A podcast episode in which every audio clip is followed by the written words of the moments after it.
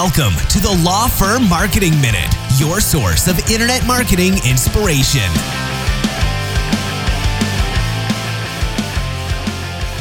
Hey everyone, and welcome to another episode of the Law Firm Marketing Minute. I am your host, John Henson, uh, on location from my house today. Uh, usually these episodes are uh, recorded at the Spotlight Branding offices, but um, with the virus going around uh, and the governor uh, asking everyone who can to work from home. That is what we are doing. And so, um, yeah, going to be uh, recording from home for the next uh, couple of weeks, I'm guessing. I don't know, who knows how long this is going to be, but uh, life goes on, you know? And so, uh, you know, quick thing, you know, as an attorney, especially a small business owner, um, you know, you, you certainly are probably worried about just you know your clients not coming in and, and just kind of the trickle down effect of, of things that you know beginning to shut down. Um, but right now right now is a really great time actually to focus on your marketing and you know especially to hit uh, social media and you know email marketing and everything just to make sure that you continue to keep people aware of who you are and what you do um, and so with that said you know we're going to dive into part two of our series of, of just kind of giving away all the secrets.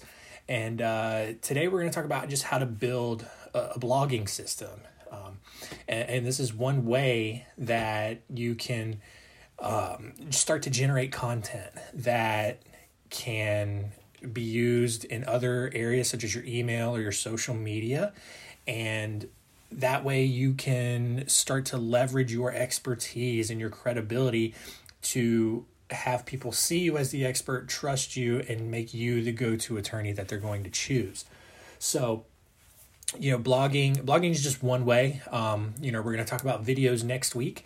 Um, you know, we we've talked about uh, making your own podcast uh, in the past, and you know, those are all you know different mediums for the same purpose, and that's you know getting valuable information out there and you know making sure that you are seen as the expert. I know you know bar association rules prohibit you from actually calling yourself an expert but the way you you know position yourself the way you uh, control your marketing and the messaging that you put out there you can definitely you know make yourself seen as the expert.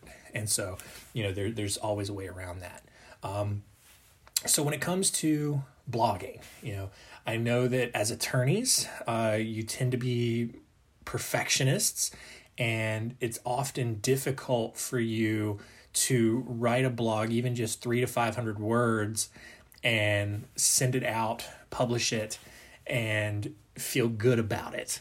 And, you know, honestly, that's just something that you uh, you know you have to take off your attorney hat and put on your your marketing hat um, and you know just kind of get over you know a blog doesn't need to be perfect you know it just needs to be good enough you know and and the problem there is that if you're still thinking like an attorney you know you're going to want to you know and I've heard this many times. It's like, oh, I'm going to put my name on something. It has to be perfect. And it's like, no, it doesn't. It really doesn't.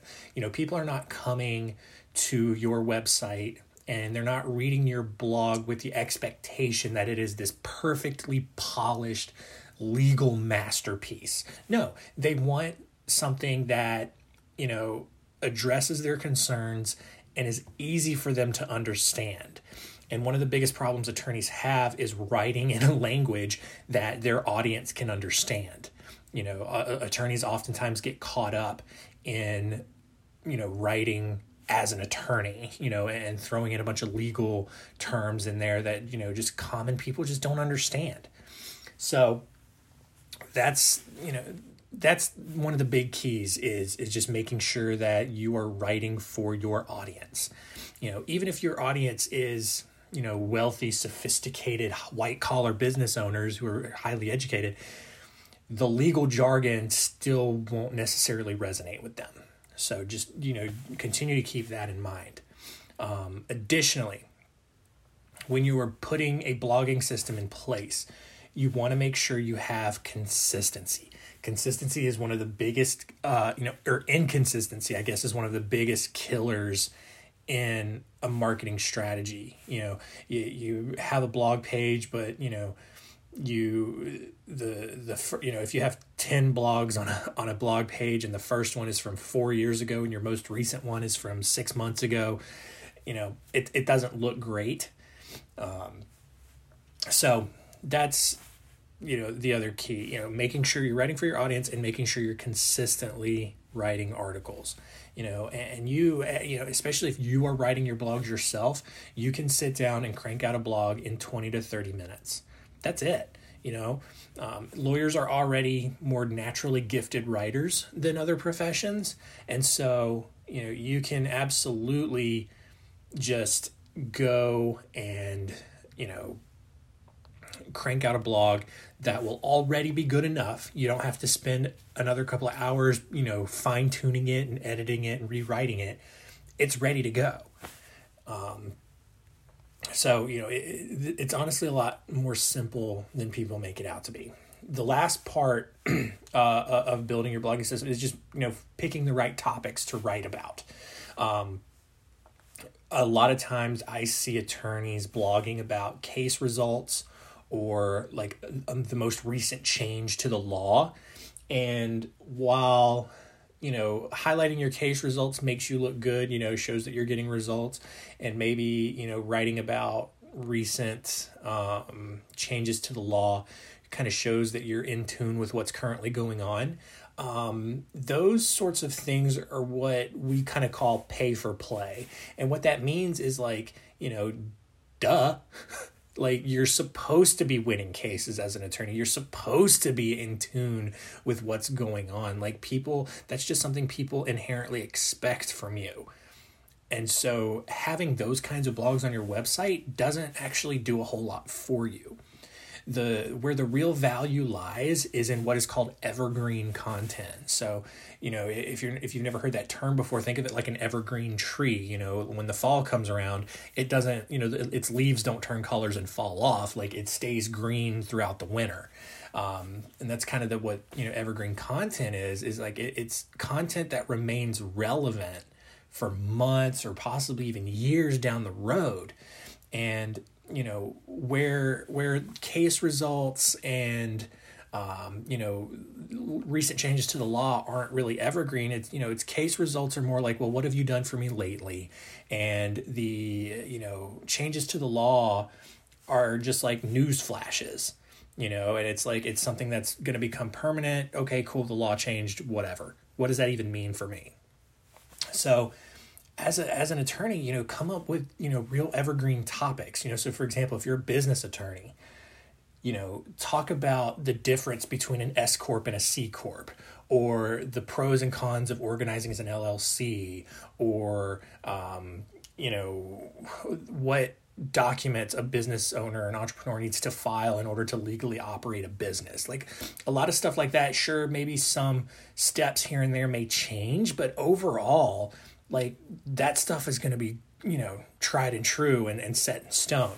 You know if you're a family law attorney um, you know coming go, going over like a blog about the steps required to file for divorce in your state or even like some more general stuff like you know tips for communicating with an uncooperative spouse or how to tell your kids about divorce like that's the kind of stuff that people are really looking for when they go to an attorney. It's it's an attorney that understands what they're going through.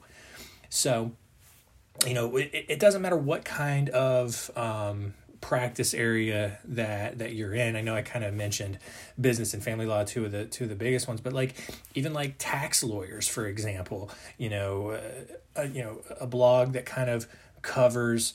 Um, you know, red flags that warrant an IRS audit, or uh, you know the the what an offer in compromise is you know things like that. It, you know it's it's questions that people have or people maybe not realize they have. They don't know what really their options are. And it's stuff that you know you spend a lot of time in a free consultation explaining to people trying to make sure that they hire you as, as a client um, when really if you're educating them more upfront, they come into your office more primed and ready to sign on the dotted line and have you go to work for them. So, that's pretty much it. You know, three big keys to, to building a blogging system is is writing in a language that your audience understands. Um, you know, being consistent and picking evergreen topics.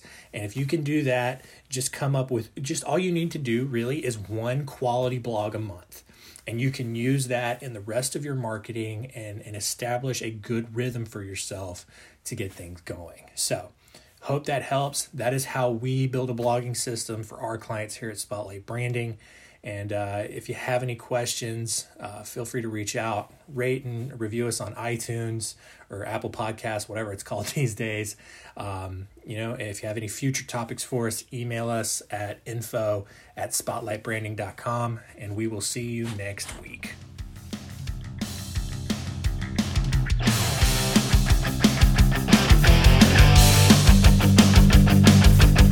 Thanks for joining us. Please visit lawfirmmarketingminute.com for more information. We'll see you next time.